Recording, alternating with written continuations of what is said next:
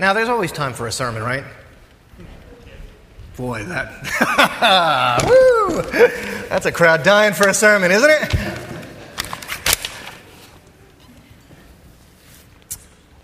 There's a big difference between thriving and surviving. You see it in different ways. I guess we could all agree there's a difference between a marriage that that survives, and a marriage that survives is a good thing because it's not easy, and a marriage that thrives. In fact, you know, the marketing guys have figured it out, right? Uh, it's a funny story. I was at my uh, block party planning session, which is essentially an excuse for the men of the neighborhood to get together around a campfire. And we were talking about last year's campfire, uh, and they said, Oh, yeah, we have a nickname for you and Joan. I said, Well, what's that? They said, Remember last year when it got dark, you guys went in and you got um, candles, and you each came out carrying a candle, holding hands? We call you Mr. and Mrs. Cialis. So I said, you know, see, they've caught on in a sense to what, uh, can a pastor say that? To what, to what a marriage that thrives looks like versus one that just survives. You see it in different ways, right? There's a difference between someone who survives in a job and thrives in a job. A difference between of, of life of surviving and just kind of grinding out day after day. But you were meant as a son or daughter of God not to grind out your days, but to thrive. But we live in a place that makes it quite difficult. Even in our kind of profoundly uh, blessed area where we have so much, it's still hard. I mean, how, despite circumstances, good or bad, do you thrive? To get the answer, we go to this book in the Bible called Philippians. It's a book written by a, a, guy named Paul. Many of you know, if you study the scriptures, that he was, he was a, a Jewish convert. He actually persecuted the church of Jesus. He had an encounter with the risen Jesus and he changed. He changed his name and he changed his way of thinking and he, he began to follow Christ.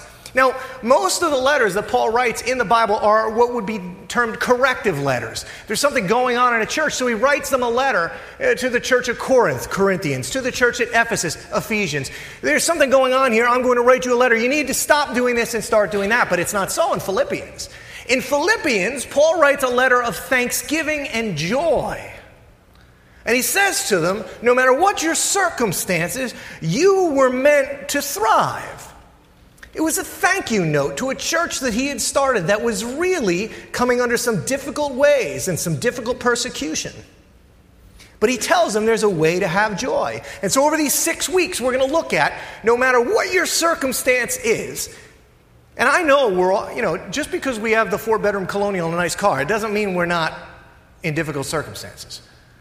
Paul gives six ways, at least, that we can look at, and he, he teaches this church how you can thrive in all circumstances.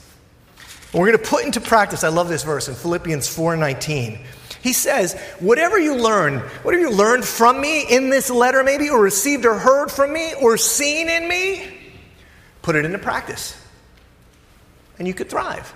That's what we're going to try to do. Now, what makes this a different talk than any other is I'm really going to kind of focus it on our Guatemalan friends. Because I really felt called to talk to them about this message on our 10th anniversary together. I'd love for you to listen in, but really, this is dedicated to them, this concept uh, on our partnership. Key one to thriving, no matter what your circumstance, is a concept called the joy of anticipation. Now, some background. We all have plans, right? The early church had strategic plans. Paul had come to know Jesus and he said, I've got places and cities and towns that are important, and I'm going to bring the gospel to them because that would be a strategic location and the gospel will grow from there. You and I have plans. Paul had plans. But watch what God does here. Check this out in Acts 16, verse 13, or Acts 16, verse 6 through 10.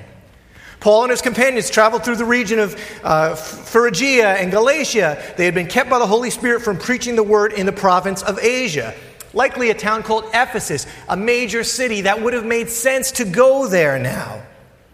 When they came to the border of Mysia, they tried to enter Bithynia, which again had a city called Nicaea in it. Great place to take the gospel. But again, the Spirit of Jesus would not allow them to. So they passed by Mysia and went down to Troas. During the night, Paul had a vision of a Macedonian, a Macedonian man, standing and begging him, Come over to Macedonia and help us. So after Paul had seen this vision, Luke writes, we got ready at once to leave for Macedonia, which is where Philippi is. It's in Europe. It's first time Paul goes into Europe. And concluded, we concluded that God had called us to preach the gospel to them. Paul had a plan. We have plans for college and career, plans for spouses, plans for kids, plans for better and plans for worse, plans for sicker, plans for poorer, or richer and poorer. Now, if you know the plans of Potter's House, you know that Gladys Guitz had plans 20 some years ago. She was an educated Guatemalan. She was going to go out and celebrate the Savior of her birth with her other Christian, kind of upper middle class friends. And she got a call from some friends that had served, some missionary, American missionary friends that had served in a garbage dump. And they said, Hey, you know, we were so moved by what we saw in that garbage dump, we're going to send some blankets down. Would you deliver them on Christmas? And Gladys who, much like us, if we were told to go, I don't know, pick an inner city somewhere, said, well, I don't know, you know, that sounds kind of dangerous. I guess I'll do it because you're my friends, but I'm not doing it on Christmas Eve because I need to go celebrate the birth of our Savior, the one that came to proclaim, you know, uh, freedom and, and, and blessing for the poor. I need to go do that with all my, my rich friends. So she figured she'd go a few days early, but instead, she had plans. When did the blankets get there? They got there on Christmas Eve.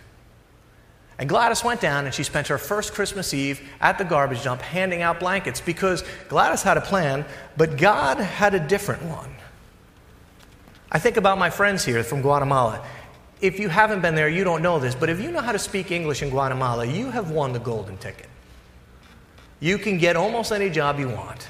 If you walk through the dump, you ask every person what they want to be bilingual secretary, because that's where the money is. And all of my friends from Guatemala know how to speak English really well. They all could leave. And I know some of them, they have plans. I could go through, through from knowing them for years, what each of them, what God has called them to do. One of the things that we, we told in the first service, Josue, is this uh, incredibly soft, tender-hearted young man, and he's trying to serve God with all his heart. And he's working in the garbage dump, and he's raising, he's raising his, his daughter, and he's got this wife, and he's been going to school at night. And there was a fire in the records department of the university he attends at night. And Josue was almost done. I think he was one semester away from completion. There was a fire, and he went back to the school for the next semester. And he said, Okay, I understand it was a fire. What does that mean for me? They said, All the records were destroyed. And Josue said, Okay, so where do we go from here? They said, Well, you start over. And you know what Josue did? He started over. You see, we have plans, but there's different things afoot. There's ways and places and things that God is moving us. This work in your life, this work in Gladys's life, none of you guys I can picture at 16 said, I'm going to go work in a garbage dump for four years. You didn't decide to go to the garbage dump. I firmly believe that. I didn't decide. We didn't decide to go to a garbage dump. God took us, God took you to a garbage dump. Whose work was it? It was God's work. Who took Paul to Europe? Was it Paul's strategy? It was God's work. Is it yours? Think about it. I worked at Sizzler. I met a Christian girl. I thought I, I, thought I was a Christian. I didn't know. And my wife told me, you know, you, like then girlfriend said, you don't know anything about Christianity. I, I, I started to follow Christ. Who say, who changed my heart? Did, did my wife change it? God changed it. It was God's work. You see, you've got to look in your life and see where is God working in my life? Where can I look back and say, see, God started that work in my life? Right there, I see that He did something there. Because God is at work in your life if you're a follower of His. Now, watch what happens here as God's work starts to pour itself out. This is the background for the church at Philippi, Acts 16 13. Paul, he wanted, he had all these plans, but God tells him to go into this town of Philippi. And it, it's, a Greek, uh, it's a Greek city, it's, it's uh, run by the Romans. They speak Greek, excuse me. And so he can't go to the temple, which is usually what he would do, where he would teach the Jews. Instead, there's no temple to go to, so he decides to head down to the river on the Sabbath. And here's what happens he goes outside the city gate to the river where we expected to find a place of prayer. Luke writes, We sat down and began to speak with a woman who had gathered there. That's interesting enough as it is, a man speak, speaking to a woman publicly. One of those listening was a woman from the city of Thyatira named Lydia, a dealer in purple cloth. She was a worshiper of God She wasn't a Jew, she wasn't a Christian, but she was worshiping a God that she didn't know. But the Lord opened her heart to respond to Paul's message. And when she and the member of her household were baptized, she invited us to her home. If you consider me a believer in the Lord, she said, come and stay at my house. And she persuaded us. Let me ask you a question Did Paul save Lydia? Whose work was Lydia and her family coming to God? It was God's work. Paul would have been somewhere else. What's your story? Where, where have you been led? Where have you been taken to? Who have you run into? Where you can look and say, wait a minute, I start to see that God is at work in my life. He's moved me to a place. Maybe it's this church. Maybe it's a garbage dump in Guatemala City. Maybe it's a person. Who's a, where do you see him at work in your life? Because the answer to the question is whenever you've come to some place of understanding of God, it wasn't you that did it. You didn't come to an understanding. In fact, you know, we, there's been a lot of press about when President Obama said, You didn't build that business. You didn't save yourself. You didn't change the dump in Guatemala City. You didn't even decide in some ways to go there. You were called by God. God is at work in your life. You're not a robot, but He's at work in your life. He was at work at Lydia's life, He's at work in my life. Now, as Paul and Silas, as they walk through town, they run into some trouble. It's, it's a longer story than I have time to go into right now, but they get themselves in some trouble. And check out what happens to them here in Acts. The crowd joined in the attack against Paul and Silas, and the magistrates ordered them to be stripped and beaten with rods. And after they had been beaten, severely flogged, is this a small punishment or a serious punishment? This is a serious punishment. After they had been severely flogged, they were thrown into prison, and the jailer was commanded to guard them carefully. Most of the Roman jailers would have a chain that had 18 inches, and your prisoner would be attached to you. When he received these orders, he put them in the inner cell and fastened their feet in the stocks. Let me show you what happens to our understanding of these stories. We Christianize them up, we study them in Sunday school with our kids. And so here's kind of the picture. When you hear this story, you go, Oh, I know what that looked like because I studied it in Sunday school. So here's sometimes what you think that looked like. Right? Oh, it wasn't that bad. You know, they were doing some fun stuff and God intervened. Now, we obviously don't have a picture of what this looked like, but an artist rendering says it actually looked more like this. Those are footstocks so that they couldn't move, they couldn't get away, they couldn't position themselves in a place of comfort. In fact, if you really want to make it a little bit more real, because I really want the story to be real, I want you to enter the story. This is, if you went to Philippi and you were going through some of the biblical uh, archaeology, this is, and it's probably not, but this is the place where tradition says the jail cell of Paul and uh, uh, Silas was. Stay in the story, God's at work. So around midnight, maybe there. Paul and Silas are praying and singing hymns to God, you know, as you do when you're being tortured. And the other prisoners were listening to them, and suddenly there was such a violent earthquake that the foundations of the prison were shaken. All the doors flew open, everyone's chains came loose. Who's at work here? And the jailer woke up. And when he saw the prison doors open, he drew his sword and he was about to kill himself because you can't let the prisoners loose because he thought the prisoners had escaped. But Paul shouted, Don't harm yourself. We're all still here. And the jailer called for lights. He rushed in and he fell trembling before Paul and Silas and he brought them out and he said, Sirs, what must I do to be saved? And they said, Believe in the Lord Jesus and you will be saved, you and your whole household. Did Paul save the jailer? Who's at work in this story? See, God has got a plan. And God is at work. And He was at work in their life, and He's at work in the Guatemala City garbage dump, and He's at work in your life, Carolina, and He's at work at your life, Josue. God is at work. And so, this jailer, this failed Roman prison guard, if you will, and a woman in the first century, this is so scandalous, and a woman, mind you, in the first century, they're the beginning of the church at Philippi. A woman and a washed out jailer. And Paul starts a church with them.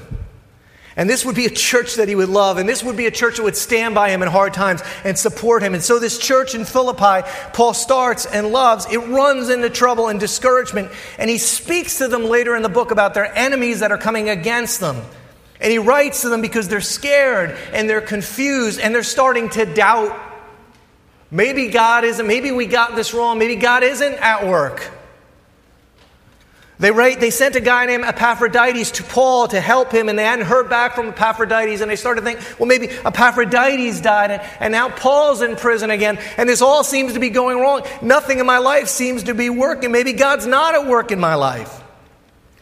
And so here you have Paul. He's beaten, he's bleeding, he's starving, he's downcast, he's rotting in a prison cell with a, a, weary, downcast church writing to him. And he gives them a key, one key to thriving amidst your circumstances, amidst your fear and discouragement, a way to come over, overcome the garbage in your life, a way to overcome the garbage in your home, a way to overcome the garbage in your job, a way to overcome the garbage in your relationships. And if you want to understand what it might look like, what this prison might look like today, it could look a little like somewhere one of my friends go to every day.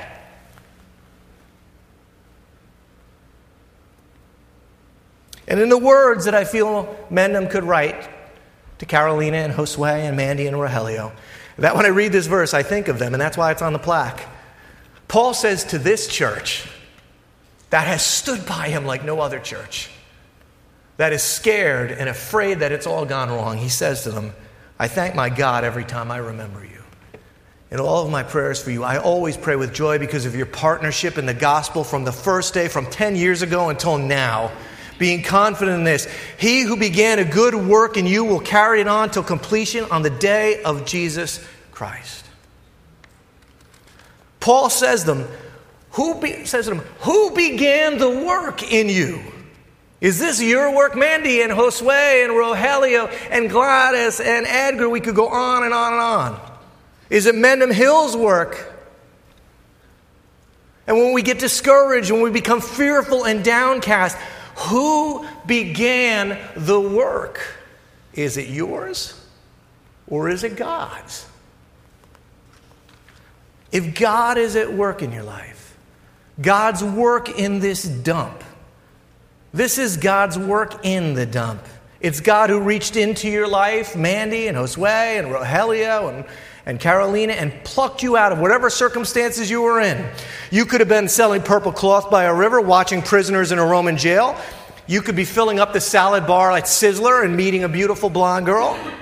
God is at work in your life. Listen to me, everybody. God is at work in your life. He's saving you, He's refining you, He's restoring you, He's regenerating you. And when you partner with Him in this work of restoration in the world, when you are up to His work, when you are in His work, He will complete the work He started in you, and He will complete the work He brought you to. That's what God does. He'll finish it. Now, there's days where you probably don't feel like it, especially if you work in that garbage dump. You know, let's be honest. We've been there for a week or two at a time. They go there day after day. I know there are days for you guys where it seems like the garbage is going to win.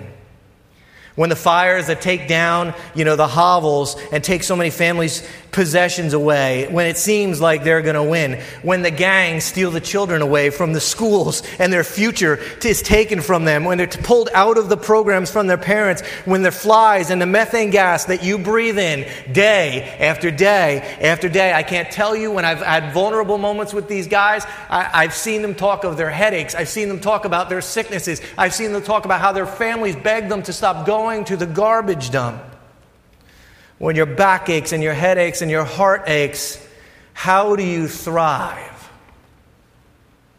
in a garbage dump? How do you thrive in the garbage in your life? Paul says to each of us this morning, to those that are in Guatemala and serve there, to each of us in the room, do you want to know how you sing hymns when your feet are in stockades? He says, There is joy in a coming day. Paul would say, I know it doesn't look like it right now. I know that things look a little dim. But here's what I'm confident of in your life this work, this work that God started in your life, He is going to be faithful to complete it to the end. Anticipate with incredible joy that day. Paul is, is encouraging them is saying, Paul's encouraging him, do you finish your work, to, to get through to that work, anticipate what God is going to do. Set your mind on what it's going to be like when God comes through for you. It doesn't matter what circumstance you're in, if you understand the glory of the day to come, you can get through this. Now, I started to think this seems like kind of a psychological concept. This seems like something that maybe somebody would have figured out. This seems like something someone would have studied. So I started Googling joy of anticipation, the power of anticipation, and I came across this fascinating study in the New York Times. They went out and they interviewed 1,530 Dutch people who were about to go on a vacation. And they studied them prior to the vacation and after the vacation. And check out what they discovered. This is, I just love this. The largest boost in happiness comes from the simple act of planning a vacation. In the study, the effect of vacation anticipation boosted happiness for eight weeks prior to going on the vacation. After the vacation, happiness quickly dropped right back to the baseline levels for most people. They were no happier than the people who had been on the holiday. Quote, vacations do not make people happy. But we found people who are anticipating holiday trips show signs of increased happiness, and afterward, there's hardly an effect. The joy of anticipation. This is why Christmas Day, if we're honest, is such a letdown. It's like an orgy of Christmas for 90 days, right? And then you get to it and it's like 10 o'clock at night, and you're like, that's it, it's over, right? This is why the thought of a wonderful dinner out is often so much better than the reality of the dinner. This is why the thought of getting that new car is so much better than actually driving it off the lot. This is why the thought of having kids is actually so much better.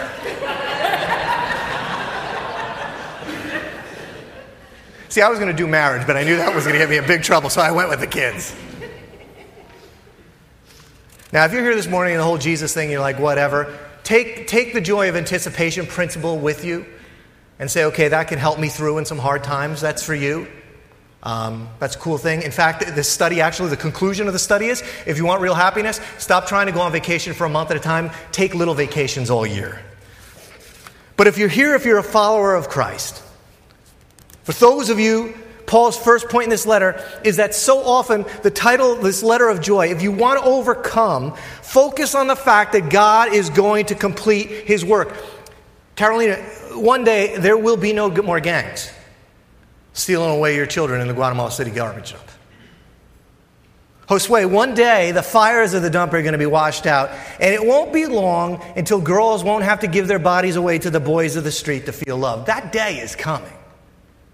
Because it's God's work. It's not your work. And He's going to be faithful to complete it. He's involved in it. He started it. He'll complete it. The day is coming. It's growing near where there will be, one day, there will be not one treasure, not one valued child of God digging through garbage. Look to the day. Believe in the day. Anticipate the day. The day is coming. Sing and dance and rejoice and look forward to it with assurance. It's going to be, imagine if you've been there, when no more children have to dig through that dump. You know how the Bible says Jesus was able to go to the cross? You ever wonder what gave him the strength? You know, we tend to go, he's, he's Jesus. Do you know how Jesus was able to walk up the hill to Calvary and take the brutal death that he did? But for the joy set before him, he endured the cross. The anticipation of what he was doing in your life, the anticipation of unifying with you with God, that allowed him to walk through the darkest of days. Jesus on the cross, Paul in the jail, able to go forward and thrive because of the joy of anticipation. To my friends at Mendham, I want you to know something. This has been my life verse for 25 years. I became a believer when I was 18. I can't tell you. Anybody know the old Steve Green song? I was going to ask to play it, but when, on, in hindsight, it's so cheesy now when you go back and listen to it. Um, but there's this song, He Who Began a Good Work in You. And uh, it's just, you know, I'm a sheep like you, and I get caught in some stupid thickets sometimes. You know, I can get kind of down on myself. I mess up, I fall short. Sometimes it's, you know, I'm not the husband I want to be. I'm not the father I want to be. I'm not the pastor I want to be. I'm not the son of God I want to be. And guilt starts to come in on me, and I start to go, I'm a phony. I've never lived up to what I should be. Ever, does anybody else ever feel this way? And that voice just starts to, and then all of a sudden, when that voice starts saying, What kind of Christian are you? What kind of, you know what I start to hear in my head? He who began a good work in you. I can't sing. It sounds better than that. But that's the story of God in my life. The work that God started in you, He's going to complete it.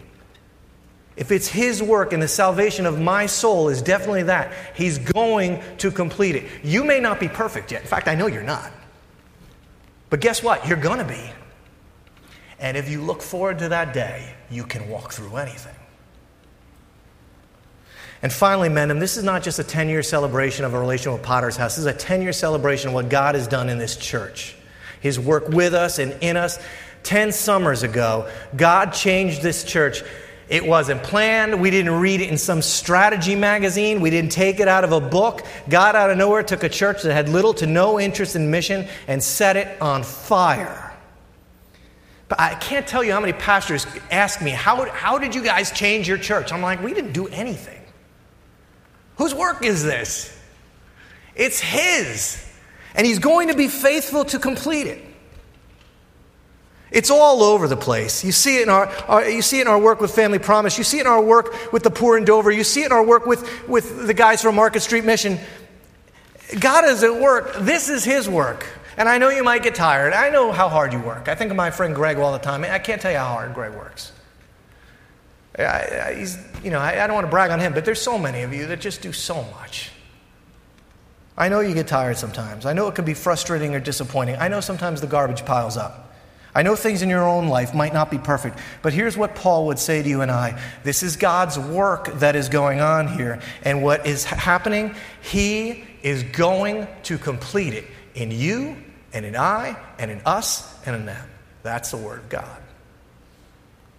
And if you would anticipate that day, because the day is coming, and believe with all of your hearts that the day is coming when there'll be no more addiction, when there'll be no more generational poverty, there'll be no more inequality, there'll be no more sins passed down from the Father for generation to generation, there'll be no more family disunity, there'll be no more mental illness, there'll be no more sickness and illness and cancer and death. The day is coming Listen to me. Please believe this. This is the truth. This is how you can get over everything. The day is coming when good will conquer evil.